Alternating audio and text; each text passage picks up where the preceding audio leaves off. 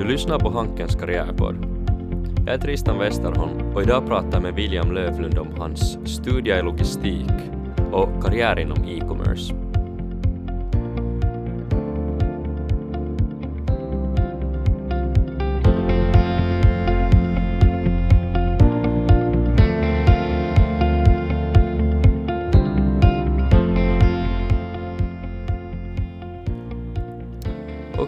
Det här dags igen för en Karriärpodden. Här är Tristan Westerholm och idag med mig har jag då William Löflund och ja, William tack att du är här.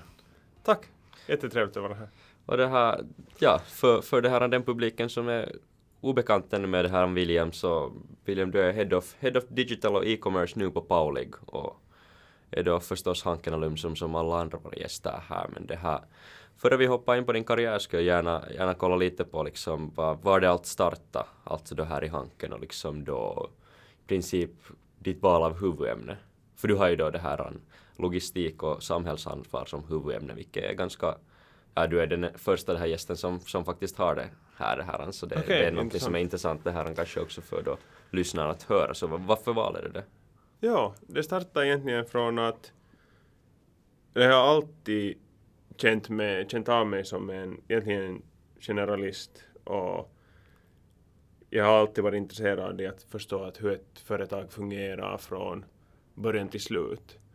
Och sen när på första liksom hösten på Hanken så, så, så tänkte jag sen att vilka ämnen skulle passa mig bäst så var jag mest kanske dragen in till just uh, supply chain management och, och logistiken och, och företagsansvaret var också så där viktigt att jag tycker att om man kan, kan gynna planeten med samma som man jobbar så det är också en, en ganska cool grej. Så därför valde jag egentligen den här liksom logistiken av supply chain management. Sen tycker jag mer att jag är en supply chain management studerande eller jag var Ja.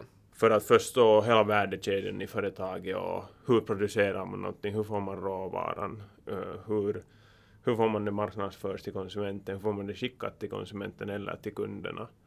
Och vad händer sen efter att produkten har blivit, blivit så att säga utnyttjad och, och vad gör man med återvinning och sånt ja. här. Så det är Att- inte bara logistik liksom? Nej, inte egentligen. Det, jag har mer sån här liksom, den där end-to-end tanken Ja. i, och jag tyckte att den, alltså logistik, huvudämne, uh, sammanfattade det kanske bäst för mig. Ja. Och sen läste jag finance som biämne så att man så att man fattar fyrke sen att hur det, hur det snurrar runt det här hela, att det är onödigt och, och, och det här chippa, chippa det här kammar från Kina till Europa man inte förstår vad som blir om man får, får en, det här en profit av det. Ja. Och jag tänker liksom själv kanske mina, mina ögon öppnades till logistiken och hur, eller då hela supply chain managementen och hur liksom vik- viktigt det kanske samhälleligt är eller liksom den poppade upp liksom i nyheterna kanske där just kring coronatiden att då Ja. plötsligt så liksom kändes det att det var helt allestans liksom runt mig. Var det, kändes det då för dig som var kanske mera insatt i ämnet att, att var, det, var det då den liksom samhälleligt relevant eller har det liksom stigit faktiskt upp nu liksom i nyheterna först, först senare också för dig som är insatt? Nu, nu är det ju alltid, alltid kommer det ju, oftast är det ju när företag har strul så, så är det ju supply chainen som, som är den största, största liksom orsaken. Och till exempel min, min fru jobbar i bilbranschen så nu är det ju alltså brist på alla microchips och, och sånt här och det kommer från att man inte har, har en mineral liksom i världen tillräckligt och, och, och sen så Sen så blir det liksom en liten, liten bara bit som, som så att säga skiter sig hela den här uh, supply chainen och då blir det så att säga en bullwhip-effekt var det sen leder till en jättestor tsunami sen längre ner Mm. i, i, i det här i flown. Att, att det är superintressant hur, speciellt då under covid-tiden om man tittar på den här vaccineringen och så här, att hur, hur fick man distribuerat vaccinen sen runt omkring i världen och just uh, sen hade man en container fast, i, fast det här i kanalen och sånt här så det, det var ganska intressant att se, se på det hela att hur det skett på sig. Men jag har också många gånger i egen karriär så har det, har det varit liksom fundamentala uh, besvär med supply chain att till exempel när man inte får man byter en leverantör för ice cream cones uh, på Unilever Mhm. och nya leverantören kan inte producera. Så det ledde till att vi inte hade till exempel Jättis glassen på tre månader på marknaden. Så det, det, det är ganska sådana fundamentala fel som, som om man inte får en, en produkt eller en del så, så då producerar man inte. Ja.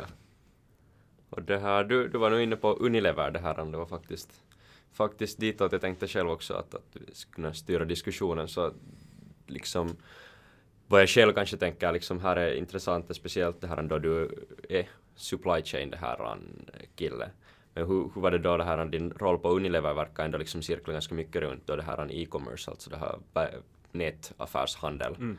Så som inte då kanske är helt liksom det största, största grejen i Unilever. Så liksom bara, hur, hur blev det så här? Hur hamnade du där? Ja, no, det blev så att under, under studietiden, vi hade faktiskt, det var en alum som var från Unilever, Maria Öberg, kom hit och snackade till Hanken och, och jag ansåg att hade tittat på någon tandkräm eller någonting att Unilever, okej att de har mycket, de har mycket grejer och, och, och, och det är fast moving consumer goods vilket lät så att säga coolt från en logistik och en supply chain synvinkel att förstå så jag egentligen sökte mig jätteaktivt dit till, till sommarjobb och sommarjobbade ett par år och gick igenom hela egentligen den finska retail-landskapet. Att jag, jag skickade in beställningar till Kesko och SOK och gjorde glassbeställningar och, och var tulla in grejer i, i landet och sånt här. Jag, jag gjorde egentligen hela vår customer service genom. Men sen när jag blev färdig så, så fick jag ett jobb inom, inom trade marketing där på Unilever var jag ansvarig för vår liksom out of home glassynlighet. Och det var ett ganska kul jobb. Ja, extremt kul jobb att börja jobbkarriären. Jag travade i Seinejoki på Power Park som är en av Finlands största nöjesparker. Så travade där i en halv meters snöhög och tittade att hur säljer man era Ben Jerrys här på sommaren. och, och sånt och samma på Lintsi och, och sånt här. Och, och vi jobbade jättetätt med Ärkioski till exempel. Och då, hade, då hade vi just den här jättestora transformationen på, alltså Unilever köpte Ingman just då Ja. när jag började. Så vi funderade att uh, hur, ska vi, hur ska vi nu göra med det här brandet? Att Ingman brandet var ju andra störst efter Pingvini då. Och GB Glass som var sån där Unilever-brandet var ju tredje störst eller kanske till och med fjärde störst. Så vi rebrandade ju Ingman under den här Unilever hjärta som är i varje land. Att Mm. Om man far till Portugal så där ser man den här röda hjärta men vi gjorde ett, ett vitt hjärta på blå ba- bakgrund så att det blev så att säga inhemskt och, och det blev en succé. Vi blev marknadsetta under två första åren efter integrationen blev vi marknadsetta inom, inom glass och det var ganska Det tog inte så länge. Ja, nej, det var ganska coolt att vara med i den transformationen. Och, och sen du, du frågade om det där att hur, hur jag gick in på det där sen e-com-spåret så vi hade någon vi hade någon town hall på, på Unilever och, och sen vår, vår VD då sa att hej nu ska vi börja att det här online växer helt massor i Europa och speciellt i UK och sen också i liksom Sydostasien eller Korea och, så här att nu ska vi börja tänka på att hur det här påverkar, påverkar oss här i Norden. Ja.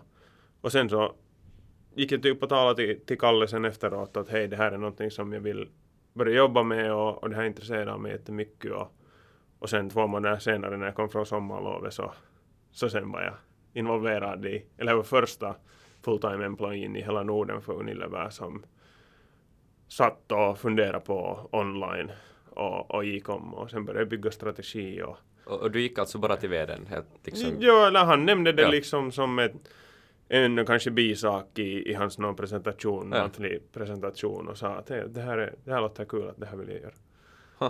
Ja.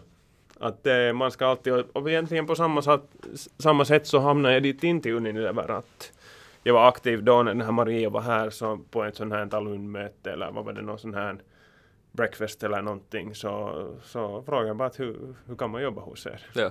Så, så det här, man ska vara aktiv och man ska lite tråka sig själv på, Ja. på ett positivt sätt. Rakt på sak. Ja. Och, och härifrån då det här an, när vi börjar gå kronologiskt det här an i din karriärstig så, så hamnade du sen på ett lite större e-com-hus.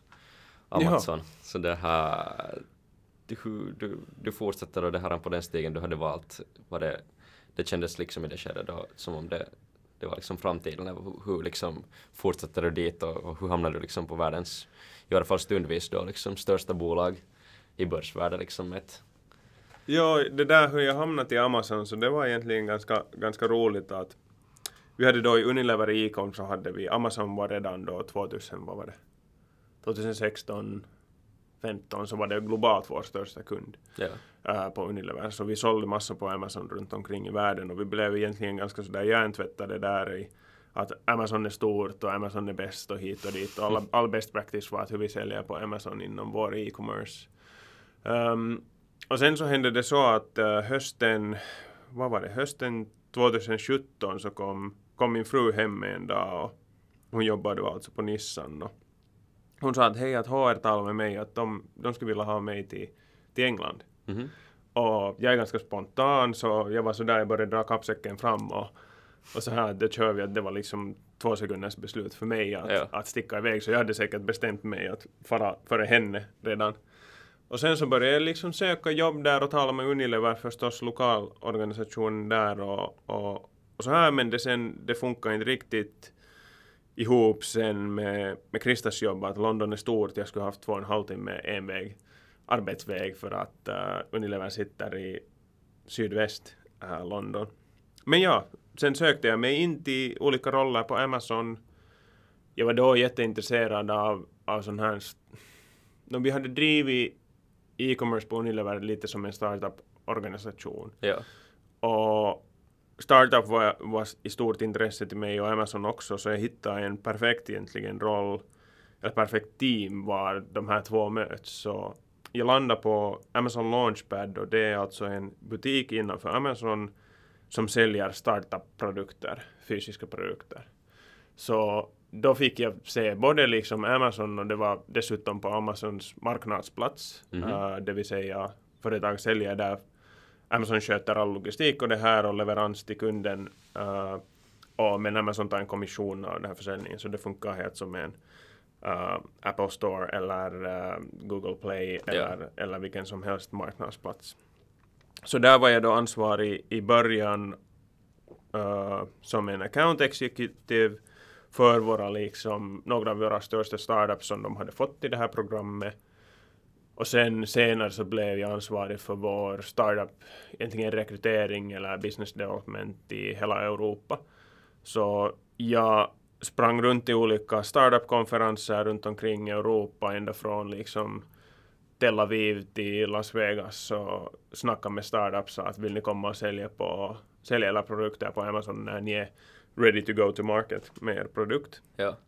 Och vi lyckades, lyckades jättebra. Vi lanserade flera hundratals startups på, på det här programmet på Amazon och, och det var helt uh, en jättekul tid att uh, utveckla eller hjälpa startups att sälja deras produkt. Och poängen här är alltså då det att i princip via att, att du liksom lyckades få startups dit så då blir Amazons liksom utbud liksom helt enkelt bara mer heltäckande och Ja, ja så, det så var... det, liksom, det, det som vad Amazons orsak varför de överhuvudtaget liksom var intresserade av de här startuparna där. Jo, Amazon funkar ju så att de vill ju ha liksom så mycket, så mycket det här uh, produkter dit som möjligt. Och de hade identifierat i, när var det som de startade med det, kanske någon 2014 eller 2015 i Amerika, att startup-produkter och sådana här innovativa produkter så speciellt är intressanta till en viss målgrupp. Och den här målgruppen som sen köper alla möjliga gadgets och nya grejer, så de shoppar helt massor på Amazon sen annat. Mm. Så en kund som var en Amazon Launchpad-kund var mycket mera värd än en vilken som helst annan kund. Ja, ja. Så då var det egentligen det är liksom ett inkast till Amazon och de ville göra det till en sån destination att du hittar alla all the coolest things där. Och vi, alltså, vi sålde allting från vi sålde till exempel på julen en sån här gin making kit. Alltså det var också uh, ätbara grejer där och sen var det allt till drones och 3D-printrar till leksaker. Så den där, det var bara fysiska startup-produkter helt, helt från ena sidan till den andra. ja. Det här, jag har faktiskt, tror jag, från Etsy köpt en chinmaking kit, så det här han, har, Nice. har då det här varit lite av samma, samma tydligen, det här en kundsegment, men jag Ja.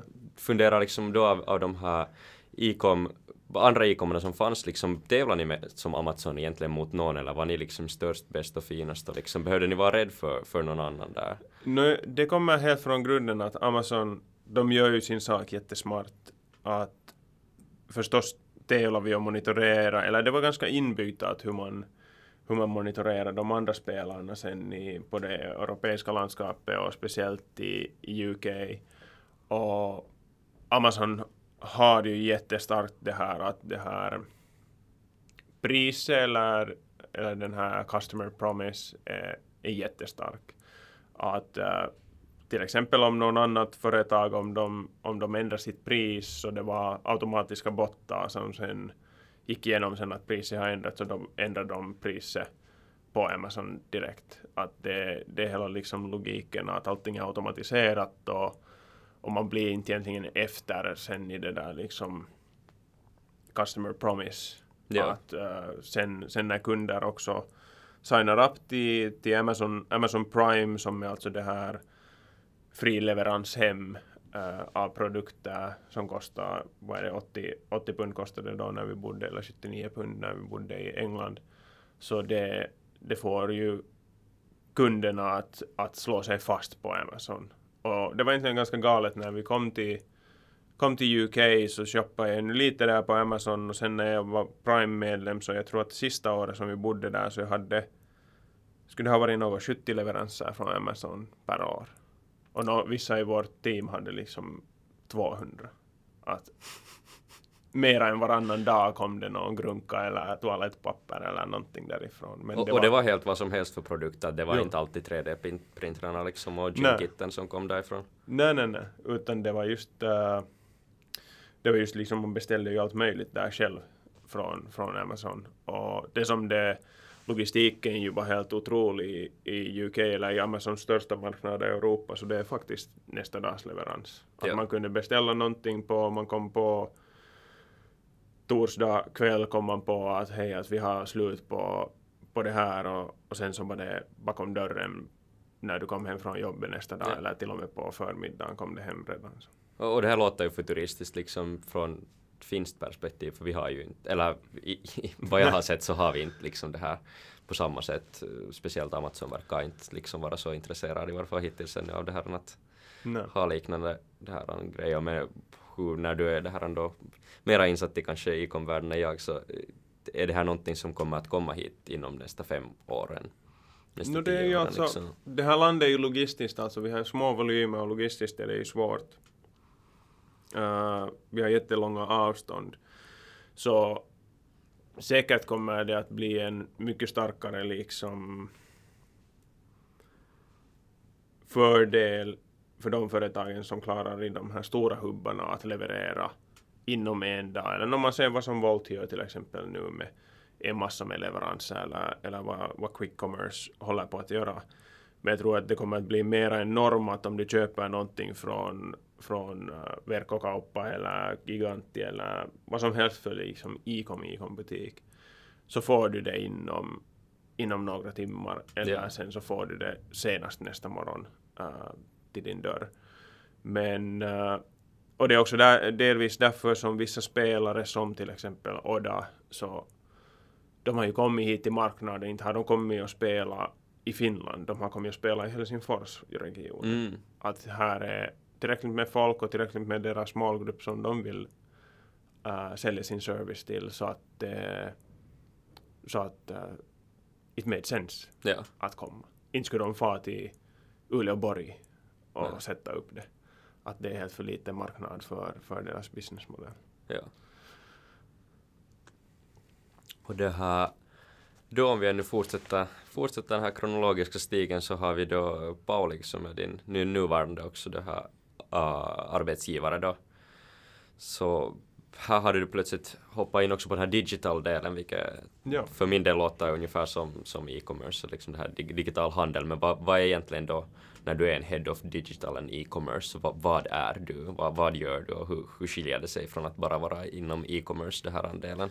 Jo, no, alltså jag kom ju till Paulig för att sen från vi flyttade, flyttade hem för två år sedan och, uh, till Finland då, och jag kom ju hit som head of, head of e-commerce så jag kom egentligen till, till Pauli för att grunda hela vad betyder e-commerce för företaget och, och vi på Paulig vi har ju massor mer av business än bara kaffe. Vi, har, vi äger ju Santa Maria också och vi har 13 länder och massor med försäljning till ännu, ännu flera länder. Så, så vi är ett, ett globalt företag uh, som leds från Finland. Så det var, det var en tuff uppgift för mig att se till att vi får en jättebra tanke kring ICOM, gör en strategi, prioriterar vad vi ska göra först.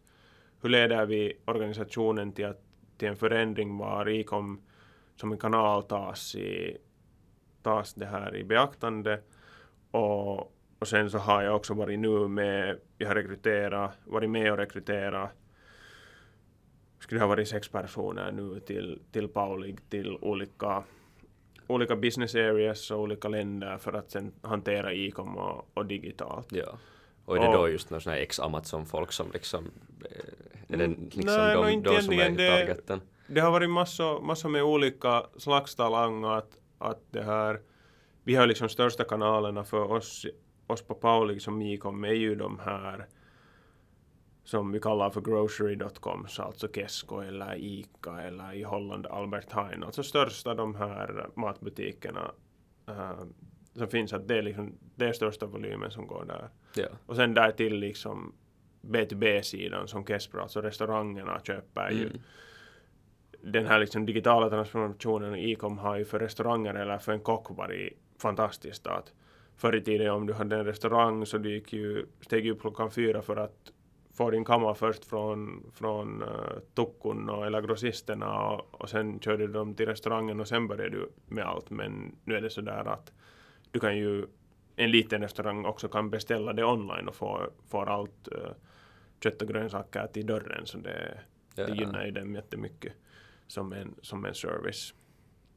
Men ja, sen den här alltså digitala delen kom sen in, jag fick det ungefär för snart ett år sedan.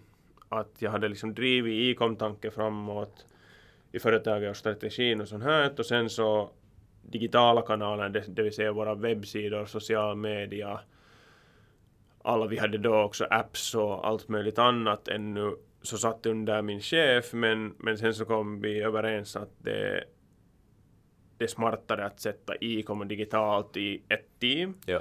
Och jag alltså började grunda ett team som tänker på det här hela som en enhet. Och då blir det också mera som, så att säga, från oss från brandsynvinkel så blir det en värdekedja i att vad gör vi i våra egna kanaler, i vår egen marknadsföring, till exempel på social media. Mhm. Och hur får vi det att hänga ihop sen och våra webbsidor att hänga ihop med e-commerce som är mera våra kunders kanaler.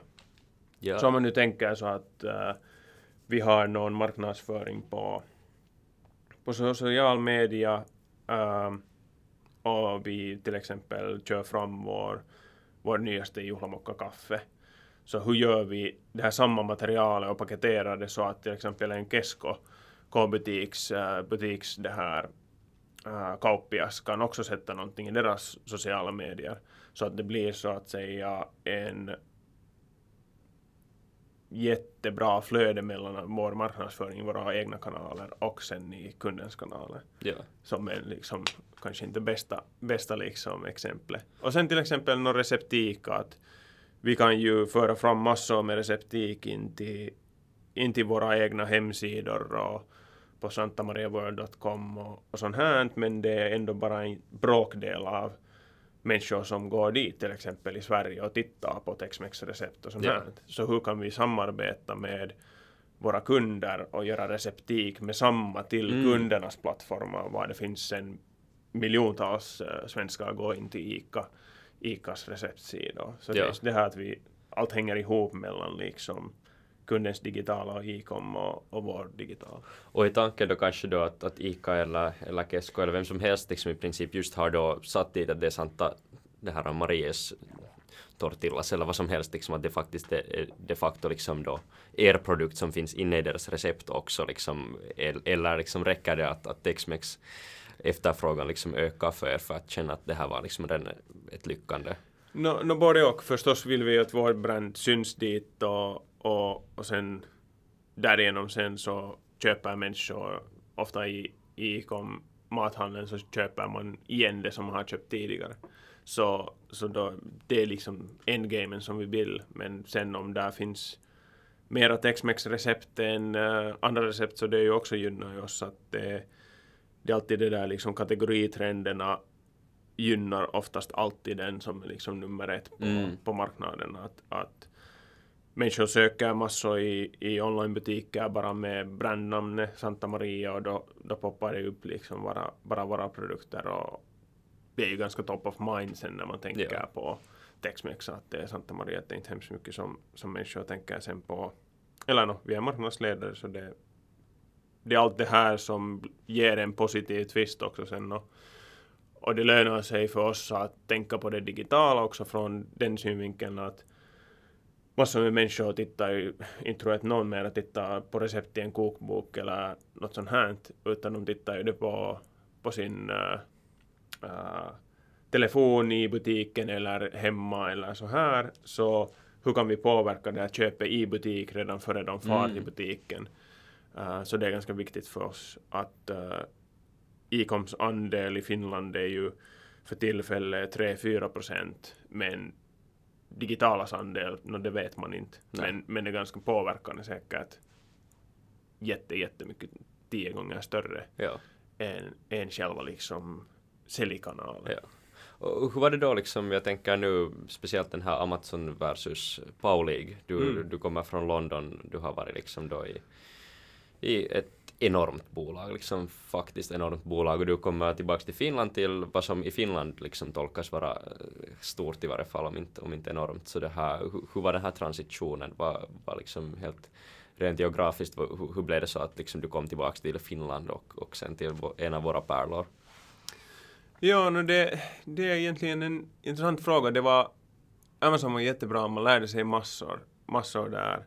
Och det var ju förstås intensivt där, att det är ett amerikanskt börsbolag så, så då är det ju liksom och där var, då när jag stack därifrån så fanns det kanske en hur mycket fanns det kanske en miljon människor som jobbar på Amazon? Så man är liksom en i, en i myrstacken. Det är som hela Helsingfors och Vanda och Esbo där på liksom. Ja, ja att de var det någonting där mitt i den tiden som jag var där så de uh, anmälde bara att vi ska rekrytera 150 000 människor. Så det är så att uh, okej okay, att, att uh, finns det så många människor, människor som man kan rekrytera i, i världen uh, till vissa roller. Men ja, det var ju helt galet stort. Och, och det, men det fungerade. det var ett jätteväl fungerande system och vi kan kanske hoppa in på också att hur de, hur de hanterade. Men sen så var det ett uh, det var ett nöje för mig att hoppa in sen tillbaka till speciellt FMCG-världen uh, vad man liksom bryr sig om de produkterna och brands som man säljer. Uh, man känner sig mycket mer nära till, till arbete då när man presenterar eller för fram kanske ett visst brand eller vissa produkter. Mm. Och sen förstås ett familjeföretag, så nu är det nu ganska annorlunda än, än sen Amazon. Och det är kanske när London, London och Helsingfors också, att i, i London så är det ganska mycket press från hela systemet.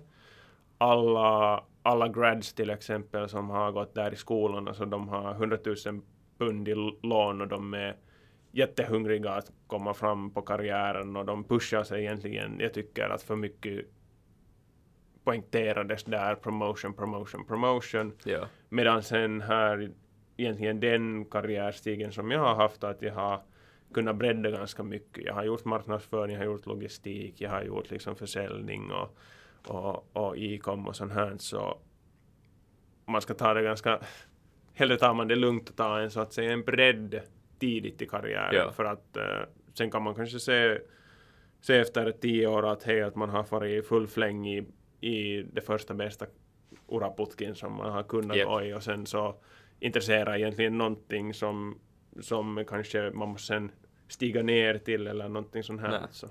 Och, och det här liksom cirklar ju ganska bra tillbaks till det du sa helt i början av, av det här ändå, vår podd, att du är en generalist och, Jo, och jag antar jo. att det där och då vad en, en generalist kanske gör istället för att hitta en, en pipe som du sen liksom stiger uppåt till, tills du är den perfekta nischade liksom experten på ett Ja, visst precis. litet område. Och det är egentligen att jag, jag anser inte mig själv kanske vara en, en liksom en ikom-typ egentligen. Jag har mera tänkt att ikom, ikom måste man lära sig om man vill vara future-proof i framtiden. För att det i många branscher, och det håller ju på liksom, många branscher har omvandlats till 100% i ikom. Ja, Eh, eller sen så tillväxten från många branscher kommer bara från ikom. Så om man inte liksom sätter sig in i det och, och fattar det och, och det digitala också liksom där till så, så hur hålls man relevant?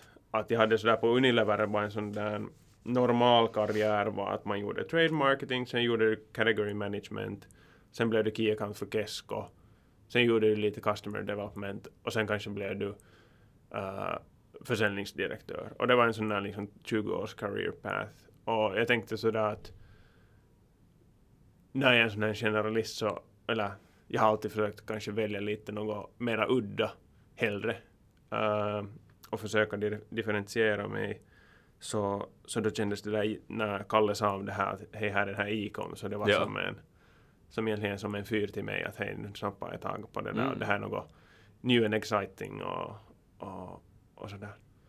okej, jag tänkte det här han vill härifrån ta oss vidare till, till det här, den andra delen då av, av det här podcastavsnittet som kanske mer handlar om dig som person än Mm. om din karriär och, och det här uh, din skolning.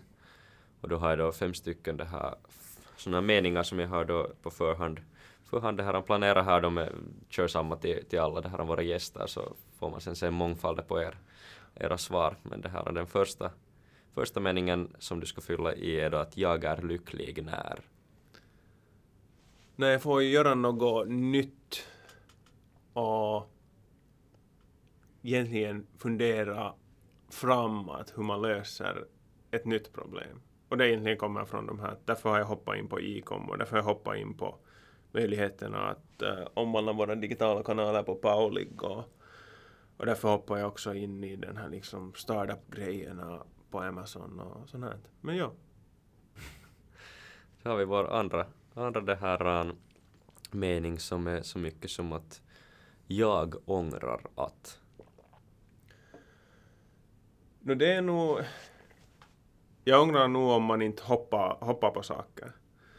Att jag, vi har många gånger tänkt också hemma att vad om vi inte skulle ha farit till, till England? Mm, Så man skulle säkert varje dag ångra, ångra sig att no, varför tog man inte chansen och varför vågar man inte och, och så här. Så, så det lönar sig alltid att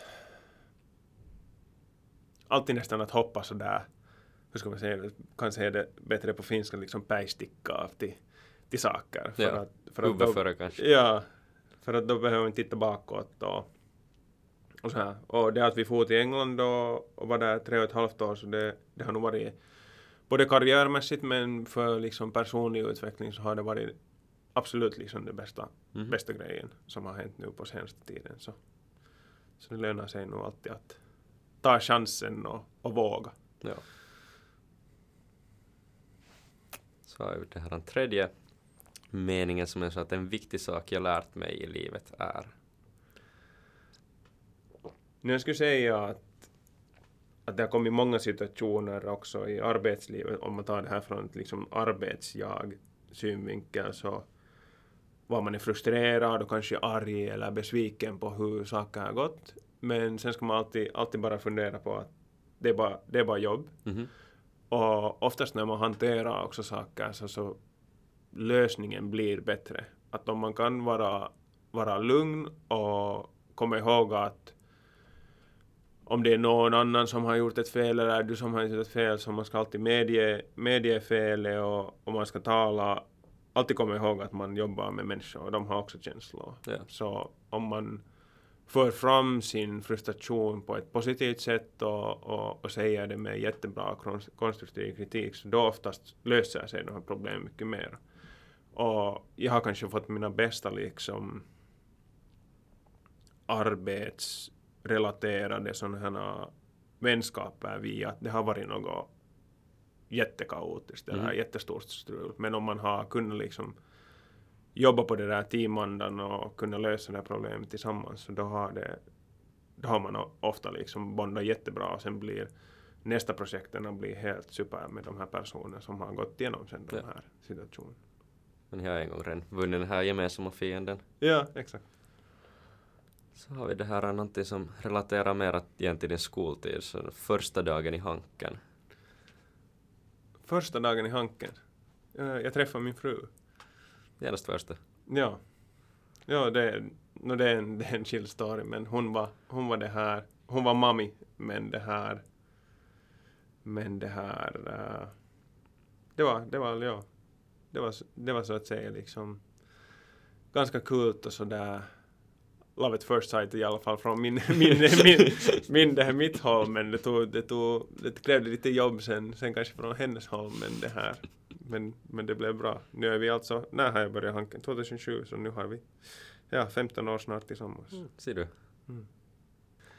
Så har vi femte det här då, frågan och det är då att ett viktigt citat eller motto för mig är. Det här kom, kom egentligen, jag tänkte på, på så att många, till exempel Dwayne Johnson som är The Rock, så han säger att always be the hardest worker in the room. Mhm. Och håller med, men det, det fungerar liksom bara för vissa, vissa personer och det kanske gäller inte heller, heller för mig. Um, så från det så tänker jag mer att always be the best team player in the room. Mm. Vilket, vilket sen hjälper att man ska alltid tänka också nu när jag har liksom en, en chefsposition och har ett team så man ska lyfta fram alltid teamet och man ska lyfta fram att de har gjort något bra eller ge jättebra. Jag försöker alltid vara teammöten på fredagar ge positiv feedback Mhm. och också konstruktiv feedback där vad jag tycker att det går fel så det, det blir en liksom en, en anda var man kan tala jätteöppet och teamet blir bättre hela tiden när, när man kan säga vad som stör och vad som, vad som har gått bra. Och, och jag tycker att det, det är liksom fundamentalt, lite samma som jag sa tidigare, att, att om det händer något som har gått Mhm. riktigt åt pipan, så alltid tänk på att hur är jag, hur är jag bästa liksom buddy nu här och försöka få det här löst. Om alla, alla tänker så, så då, då går det ofta mycket, mycket smidigt framåt. Ja. Så kommer vi till det här det avslutande delen av, av det här om vår podcast och det här också. Också någonting som varenda en gäst har, har fått det här svara på och det är då att vad, vad som skulle vara en, ett bok som du skulle tipsa till till det här då. Speciellt kanske våra studerande här som är den målgruppen för, för podcasten men varför inte liksom vem som helst annan också. Någon, någon inspirerande eller bra bok så har du någonting på i minne som du skulle tänka att, att det är någonting du vill dela med dig? Det är en... Uh, när jag tänkte på liksom en av mina favorit liksom business storyn är, är det här Shoe Dog. Det är alltså Paul Knight som, som är Nikes grundare. Så, så den storyn är, det är en jättetrevlig bok att, att läsa en sommardag eller, eller när man går på resa. Den är ganska chill och berättar, och han berättar så att säga med egna ord att hur, hur Nikes, hela, hela Nikes resa från, Ja. från början, början till slut. Och på det, på det sättet är ju Nike ett intressant exempel vad de har nu på senaste tiden riktigt tagit an den här liksom e-commerce-möjligheten och direct to consumer. Och de säljer ju massor liksom i massor via deras egna kanaler från att traditionellt ha sålt på på Footlocker och, och, och diverse retail stores Och de har ju dragit sig ut från en massa retail stores på senaste 5-10 åren. Och de har gjort det till en succé. Men det är ganska... Det är alltså en story om att man ska inte ge upp och man ska inte ta... Don't take no for an answer och, och sen också där är massor med den här logistikdelen för Mm. att uh, Alltså i början, början så, för att inte spoila för mycket så, så det var ju alltså Onitsuka Tiger som producerade deras skor uh, i Japan. Ja. Och, och där har liksom hela den där trans, transformationen från att komma loss från en megaleverantör och köra eget race. Och det, det är ganska intressant hur det, hur det hände och Nike hette ju inte Nike från början så, så det är också en sån där Ja, Intressant. det är många, många cliffhangers här nu. Ja. Hamnar väl läsa den då. Men det har, ja, det har ju blivit, blivit en och annan bok nu. Det har han på min läslista också här när jag har, haft de här poddarna. Men det här, i det här skedet tror jag vill jag tacka dig för ett riktigt bra avsnitt och tack att du kom. Och, Super. Det här var jättekul. yes. Tack. Du har lyssnat på Hankens karriärpodd. Jag är Tristan Westerholm och tack att du lyssnat.